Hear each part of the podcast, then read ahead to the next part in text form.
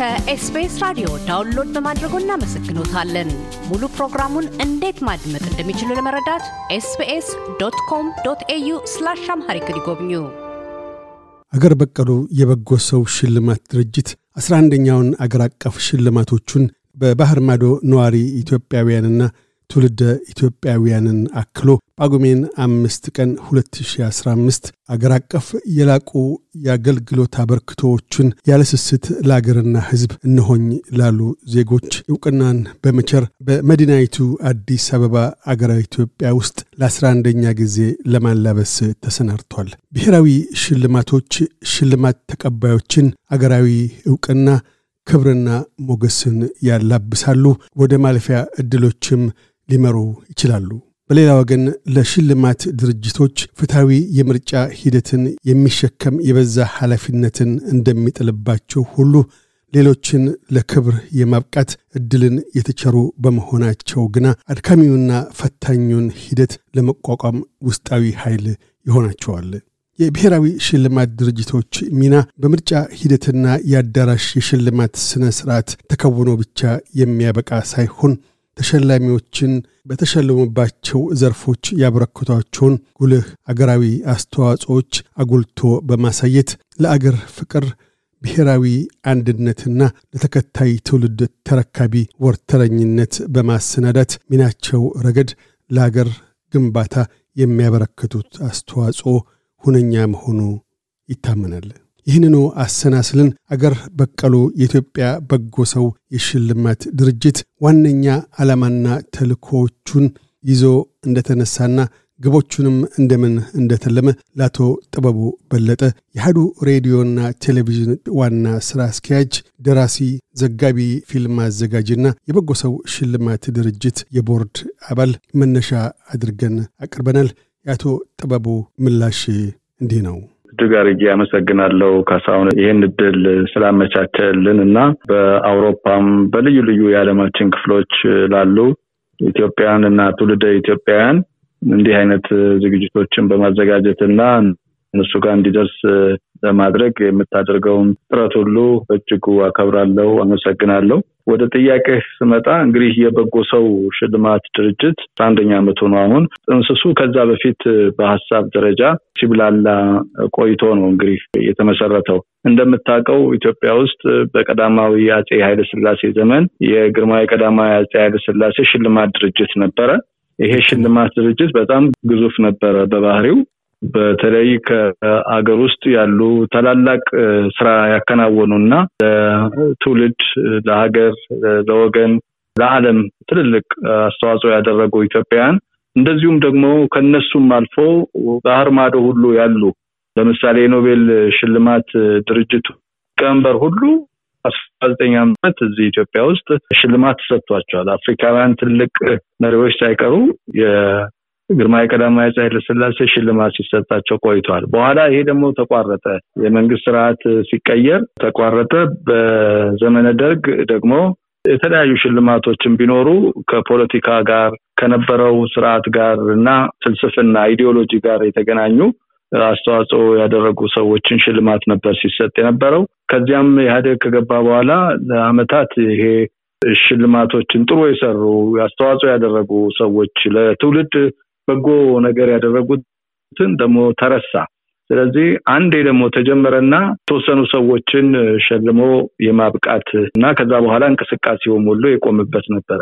ስለዚህ በጎ ሰው ሽልማት ድርጅት ሀሳቡ የተጠነሰሰው እነዚህ የኋላ ታሪኮችን ይዞ ግን ደግሞ ኢትዮጵያ ባለፉት ረጅም ዓመታት ብዙ ውጣ ውረዶች የነበሩባት በእነዚህ ውጣ ውረዶች ውስጥ ደግሞ ለትውልድ ለሀገር በጎ የሰሩ ከሙያቸው አልፎ ማለት ነው። አንድ ሰው መምህር ሊሆን ይችላል። መምህርነቱ ብቻ በቂ አይሆንም። እሱ ስራው ሊሆን ይችላል። ከዛ አለፍ ያለ ስራ ሲሰራ ለማህበረሰብ ጠቃሚ የሆነ አንድ የሕክምና ዶክተር ዶክተር ስለሆነ ብቻ ሳይሆን ከሕክምና ሙያው አለፍ ብሎ ሌላ ምግባር፣ ሌላ ስራ ከእለት በእለት ከሚሰራው ስራ ውጪ ለማህበረሰብ ለሀገር በጎነትን ያበረከተ ያበረከቱ ሰዎች ብዙ አሉ። እነዚህን ሰዎች እውቅና መስጠት፣ እነዚህን ሰዎች ማመስገን፣ እነዚህ ሰዎችን ወደ አደባባይ አምጥቶ ታሪካቸውን መናገር፣ መዘከር ለሚቀጥለው ትውልድ እና ለሚሰማውም ሰው ደግሞ በጎነትን፣ አርያነትን፣ የተሻለ ማሰብን፣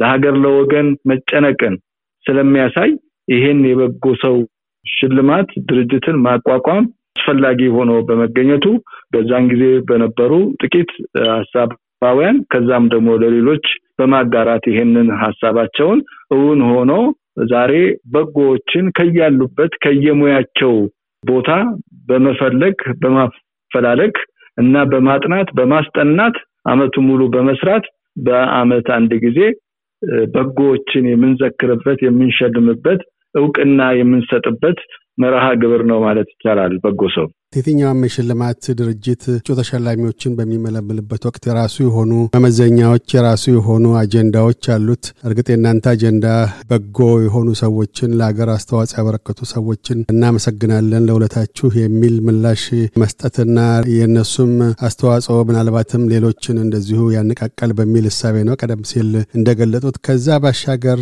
መመዘኛዎቻችሁ ምንድን ናቸው? ኢትዮጵያ ካሏት በርካታ በጎ ሰዎች አንጻር ጎልተው ባይታዩም በአሁኑ ወቅት ምን ያህል አዋኪ ነበር?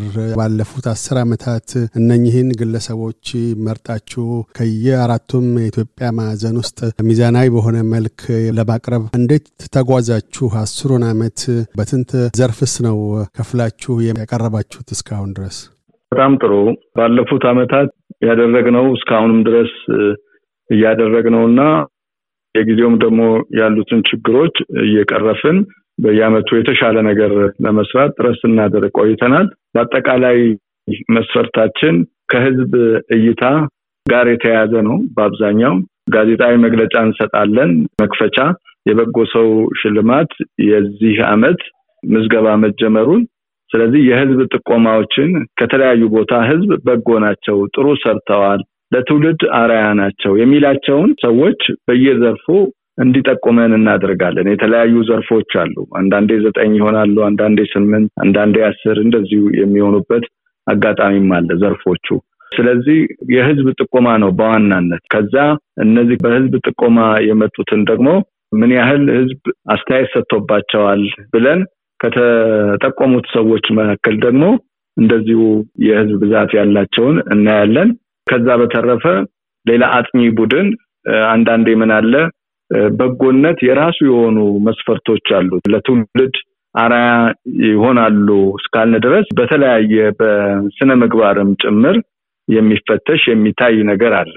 ስለዚህ በስነ ምግባራቸውም ለትውልድ አራያ በጎነትን ያስተምራሉ የምንላቸውን ደግሞ እንደዚሁ ጥናት እናደርጋለን ከጥቆማው ባሻገር። ስለዚህ የተጠቆሙትን ሰዎች በዛ አመት በየዘርፉ ሚዛን ውስጥ ካስገባን በኋላ ከአንድ እስከ ሶስት ያሉትን እንመርጣለን ከየዘርፉ። ከዚያ ደግሞ እነዚህ ሶስቱን ሰዎች የተመረጡትን የህዝብ ድምፅ ያገኙትን ከየዘርፉ በየሙያቸው ያሉ እነዚህ ሰዎች ከሶስቱ አንዱ ያው ውድድር ነውና ለእኛ ሶስቱም ተሸላሚዎች ናቸው። ሶስቱም ይሸለማሉ። ወጥተው የምስክር ወረቀት ይሰጣቸዋል። ከሶስቱ መካከል ደግሞ አንዱ አንደኛ ሆኖ የሚሸለም ነው ማለት ነው። ስለዚህ እሱን ለመሸለም ዳኞች ያስፈልጉናል፣ የሚዳኙ እነዚህ ዳኞች ከተለያዩ የሙያ ውስጥ ለምሳሌ በኮሚኒኬሽንና ጋዜጠኝነት ዘርፍ በዚህ አንቱ የተባሉ በሙያቸው እንደዚሁም በተለያየ ዩኒቨርሲቲ ውስጥ የሚያስተምሩ አምስት ዳኞች ከየዘርፉ እንመርጥና ለአምስት ዳኞች ይሰጣል። እነዚህ ዳኞች አይተዋወቁም እርስ በርስ አነግራቸውም ለአምስቱም ሳንነግራቸው እንሰጣቸዋለን። ደረጃ አውጥተው ይሰጡናል ከሶስቱ አንዱን። ስለዚህ ሶስት ዳኞች ተመሳሳይ ድምፅ የሰጡ በአብላጫ ድምፅ ያገኘውን ከዳኞች አንዱን ሰው የዛ አመት በዘርፉ ተሸላሚ እናደርገዋለን። ከሶስቱ ማለት ነው ከየዘርፉ።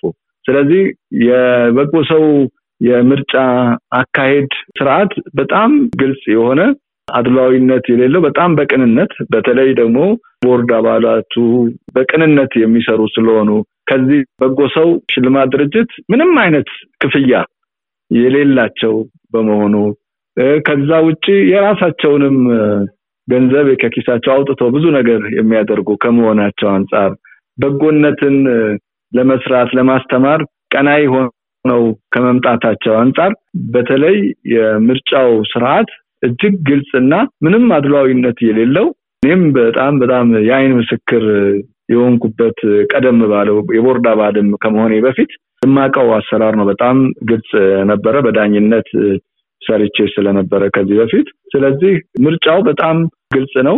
ከዛ ውጪ ዘርፎቹ እንደየአመቱ ይቀያየራሉ። ብዙ እጩዎች ካልመጡ ለምሳሌ አንዳንድ ዘርፎች ለዛ አመት የሚቀርቡ አሉ። ለምሳሌ በዚህ አመት ውስጥ በማህበራዊ ጥናት ዘርፍ በቂ ጥቆማ አላገኘንም። በዚህ ምክንያት በማህበራዊ ጥናት ዘርፍ ተወዳዳሪዎች የሉንም። ስለዚህ አንዳንዴ እንደዚህ የሚያጋጥም ጊዜ አለ። በሌሎች ዘርፎች ደግሞ አሉን። ስለዚህ ዘርፎቹ ምርጫም እንደየ ማህበረሰቡ ጥቆማ መሰረት ያደረገ ነው። አመራረጥ መንገዱም በጣም ግልጽ ነው ማለት ይቻላል። ካሳሁን የበጎ ሰው ሽልማት አሰጣጣችሁ በአገር ውስጥ ብቻ የተወሰነ አይደለም። ባህር ማዶ የሚኖሩ ኢትዮጵያውያንና ትውልደ ኢትዮጵያውያንንም ያካተተ ያቀፈ ነው። እነዚህን ባህር ማዶ የሚኖሩ ኢትዮጵያውያንና ትውልደ ኢትዮጵያውያንን የሽልማት ድርጅቱ ለማካተት የወደደው ከምን አኳያ ነው? በእነሱስ በኩል የምርጫ መስፈርት ሂደቶች ምን ይመስላሉ? ተመሳሳይ ነው ከአገር ቤቱ ጋር ወይስ የተለየ መመዘኛ ነው ያለው ለዲያስፖራው ማህበረሰብ?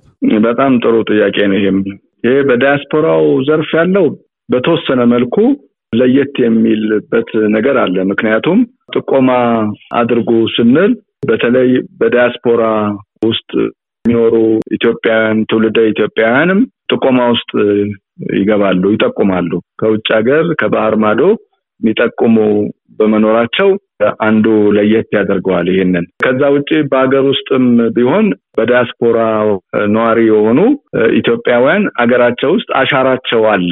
አሻራቸው እዚሁ የሚሰሯቸው ተቋማት የሚረዷቸው፣ የሚያስተምሯቸው የተለያዩ በጎ ተግባራትን አገር ውስጥ ስለሚያከናውኑ የሚመሰክሩላቸው እዚሁ አገር ውስጥ ያሉ ደግሞ ሰዎች አሉ የሚጠቁሟቸው። ስለዚህ ከሁለቱም ዘርፍ ከሁለት ሁለቱም በኩል ማለት ነው። ከውጭም ከሀገር ውስጥም ጠቋሚ ሳላቸው ትንሽ ለየት ይላል በዲያስፖራ ዘርፍ ያሉ ተወዳዳሪዎች። ከዛ ውጭ በአካላቸው ስራቸው ከኢትዮጵያ ውጭ ሆነ እንጂ ለኢትዮጵያ በጎነትን የሚያስተምሩ የሚሰሩ የሚያበረክቱ ኢትዮጵያውያን በተለያዩ የዓለማችን ክፍል አሉ። ስለዚህ እነዚህን ኢትዮጵያውያን ትውልደ ኢትዮጵያውያን የግድ ከኢትዮጵያ ታሪክ ጋር የተቆራኙ ስለሆኑ እና ህይወታቸውና ምግባራቸው አስተማሪ ስለሆነ ውድድር ውስጥ ይገባሉ። ከዚያም እንደነዛው መስፈርቶች ወደ ዳኞች ይሄዳሉ። በዲያስፖራ ዘርፍ የሚያወዳድሩ ዳኞችም እንደዚሁ ዲያስፖራው ላይ ጥናትና ምርምር የሚያደርጉ ሰዎች ናቸው። በመጀመሪያ ያው ፕሮፋይላቸው ወይም ታሪካቸው ይጻፋል። እንን የተጻፈውን ታሪካቸውን መሰረት አድርገው ዳኞች ያወዳድራሉ። አንደኛ የሚወጣውን ሶስቱም ተሸላሚዎች ናቸው፣ አሸናፊዎች ናቸው። በበጎ ሰው ግን አንዱ እንዲሸለም የምናደርግበት መንገድ ስላለ ዳኞች ያንን ሰው አንዱን ይመርጣሉ ማለት ነው። ስለዚህ በዲያስፖራው ዘርፍም ይሄ የሽልማት መርሃ ግብር ስለሚካሄድ የበለጠ ዓለም አቀፋዊ ይዘቱ ሰፋ እያለ በዲያስፖራም ያለው community ተሳታፊ የሚሆንበት የሚከታተልበት ዘርፍ ነው እና እስካሁን በነበረን ጉዞ በበርካታ መንገድ ስኬታማ ሆኖ ኢትዮጵያንን ከዳር እስከ ዳር ያሉ ኢትዮጵያንን አገናኝ መድረክ ሆኖ ነው በጎ ሰው ሽልማት ድርጅት በየአመቱ እያገናኘን ያለው ማለት ነው። አስር አመት ረጅም ጊዜ ነው። በአስር አመት ውስጥ በእርግጥ ከዲያስፖራው ማህበረሰብ ትኩረታችሁ የሆነው በአሜሪካና አውሮፓ ስን ለመሆን ነው ወይስ አጋጣሚ ሆኖ በሌሎች ክፍለ ዓለማት ውስጥ የሚገኙ አውስትራሊያን ጨምሮ ኢትዮጵያውያን ጥቆማ ሰዎች ስላልደረሷችሁ ወይም ደርሷችሁም ቢሆን ምናልባት ያን መመዘኛ ሚዛን ሳይደፉ ቀርተው ነው ወይስ ትኩረታችሁ ውስን የሚመስለው ከምን አኳያ ነው? በሰሜን አሜሪካና አውሮፓ ላይ ብቻ? ቀደም ሲል እንዳልኩ በጥቆማ ነው። ህዝብ ድምፅና ጥቆማን መሰረት ነው የምናደርገው። እሱን መሰረት አድርገን ነው የምናወዳድረው። እውነት ለመናገር አህጉርን ቁጭ ብለን አስበነው አይተነው አናውቅም። ተጠቋሚዎችን ነበረ ስናወዳደር የነበረው እና የተሰጣቸውን ድምፅ ይዘን ነው እንሄድ የነበረው። ምናልባት ከዚህ በኋላ የማንቃት ስራ በየቦታው አውስትራሊያም ሌላም አውሮፓ ሀገሮች እና የአፍሪካ ሀገራትም ውስጥ ያሉ ኢትዮጵያውያን ትውልደ ኢትዮጵያውያን በዚህ በጥቆማው ሂደት ላይ እንዲሳተፉ ቅስቀሳ የበለጠ ማድረግ ያስፈልግ ይሆናል። አሁን ለጠየቀው ጥያቄ ካሳሁን፣ ነገር ግን እኛ በዛ አስበን አናውቅም። ግን የአጋጣሚ ጉዳይ ነው የሆነው። ወደፊት ግን ጥሩ ጥቆማ ነው። በተለያዩ አህጉራት ውስጥም ያሉ ኢትዮጵያንና ትውልደ ኢትዮጵያን በዚህ ዘርፍ እንዲሳተፉ ጠቋሚዎች ብርቱ ርብርብ እንዲያደርጉ እንቀሰቅሳለን ማለት ነው። ካሳ ከአቶ ጥበቡ በለጠ ጋር ያካሄድ ነው ቃለ ምልልስ በዚሁ አልተቋጨም። በቀጣዩና የመቋጫ ክፍላችን የበጎ ሰው ሽልማቶች ተደራሽነትን ስለማስፋት፣ ብሔራዊ አጀንዳን ቀርጾ ግንዛቤን ስለማስጨበጥ ማስረጽና የመጪውን የጳጉሜ አምስት አስራ አንደኛውን የሽልማት ስነ ስርዓት መሰናዶ አስመልክተው ይናገራሉ። እያደመጡ የነበረው የ SBS አማርኛ ፕሮግራምን ነበር። የፕሮግራሙን ቀጥታ ስርጭት ሰኞና አርብ ምሽቶች ያድምጡ። እንዲሁም ድረገጻችንን በመጎብኘት on demand እና በ SBS mobile app ማድመጥ ይችላሉ። ድረገጻችንን SBS ዶት ኮም ዶት ኤዩ አምሃሪክን ይጎብኙ።